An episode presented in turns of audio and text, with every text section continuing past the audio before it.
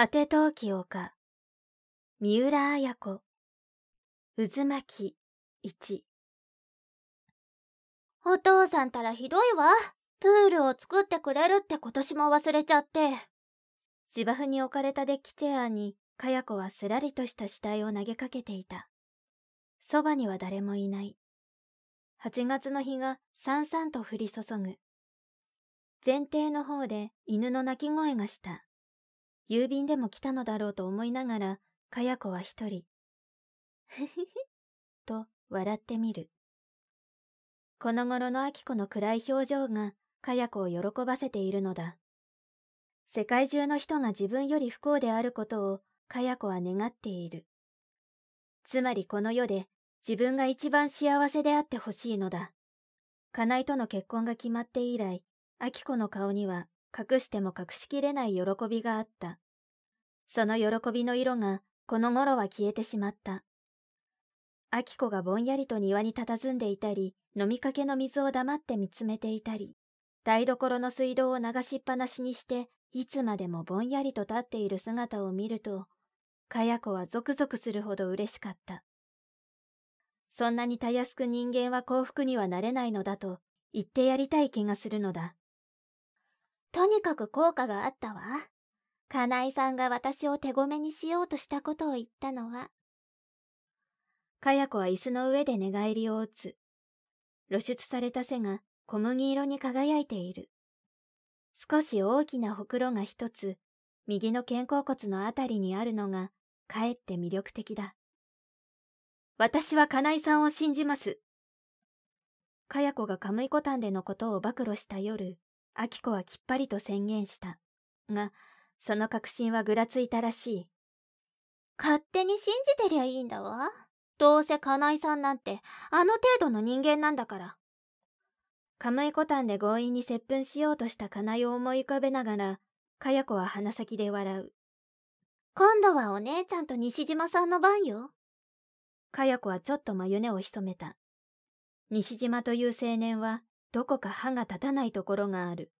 あの人には方法を変えなくっちゃ。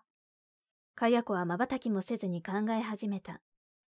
西島は空港でかや子の申し出を断り、エリコと二人で帰ると言った。そのことにかや子は腹を立てている。ただでさえ人の幸せをそねむかや子だ。何としてでも西島とエリコの間は咲きたいと思う。どのようにして人を傷つけ、人を不幸にさせるか。そう考える時が、かや子の人生では最も充実した時なのだ。餌に飛びかかる時の猛獣の気持ちにも似ていた。そんな自分をかや子はやましいとも思わなかった。ひたすらに楽しいのだ。大体においてかや子は人間が他の人間の幸せを祈るなどとは嘘っぱちに思われる。そんなに人の幸せを祈るものなら、第一人の悪口など言わないだろうと思う。だが、かや子の知っている限り、人の悪口を言わない人間はいない。その悪口を聞いたなら、幾日も眠れないような悪口を人々は平気で言う。また、人が金を儲けたり出世したりした時、父の陽一だって羨ましがったり、あいつはうまいことをやって、とか、何、運が良かったのよ。実力じゃない。とかよく言うのだ。それでいて人々は他人の幸せを願っているなどとぬけぬけと言う。みんなだって私と同じよ。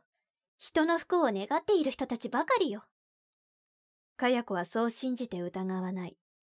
人の幸せを願うということがどんなことかかや子にはわからないのだ。私は正直なんだわ。自分に正直なのよ。だけどみんなは嘘つきなんだわ。かや子はいつもそう思っている。陽一だって言っている。成績のいい社員を取り立てたり昇給させると、みんなが必ずそねむと言う。陽一は時々、出張の土産を社員に買ってくることがある。が、幹部たちは、何も平社員にまで買ってくることはない、と拒んでいたと聞いたことがある。人が人に物をやるのさえ、そんなにまでしなくてもいい、と関係のない者が羨むのだ。そんな話を聞いているかや子は人の幸せを願わず、人の幸せを壊そうとしている自分を自分に正直な人間だと思っているのだ。どうやったら壊れるかしら、あの二人。血を分けた姉とは言いながら、かや子にとってエリコは許しがたい存在なのだ。エリコはしとやかで優雅で、どう見ても自分より立ち勝って見える。少々の自分の意地悪には驚かない強さをエリコは持っている。だから、何とかしてエリコを泣かせてみたいのだ。第一、西島さんが嫌いだわ。西島は初めから自分を問題にしていないと、かや子は思い返す。旭山で初めて会った時から、西島はかや子に関心を示さなかった。子供扱いにしていた。自分はもっと男性の目を引くはずだと、かや子は思っている。だから西島にも腹を立てている。あの人は金井さんとは違うから、キスをしろなんて言えやしないし。さすがのかや子も手のつけようがない思いだ。ひとしさんをお姉さんの恋人に仕立てて写真でも撮ろうかしら。これはいい思いつきだと、かや子は椅子の上に起き上がった。小山田仁をエリコの家に連れて行く。その時、小さい時のかや子やエリコのアルバムを持っていくのだ。エリコも仁もきっと珍しがって見るだろう。二人は肩を寄せ合い、頬も触れ合わせんばかりにしてアルバムを見るに違いない。その寄せ合っている顔だけを映したなら、二人はただうっとりと頬を寄せ合っているようにしか見えないに違いない。第一、仁さんはお姉さんを好きなようだし、かや子はその写真を見た時の西島の顔を想像するだけでも楽しかった。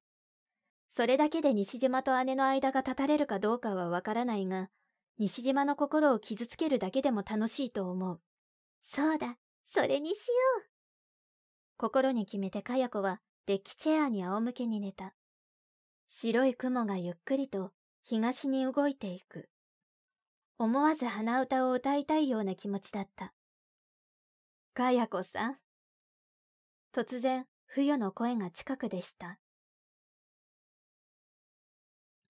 小説、果て陶器丘、集英社文庫、朗読、七瀬真由。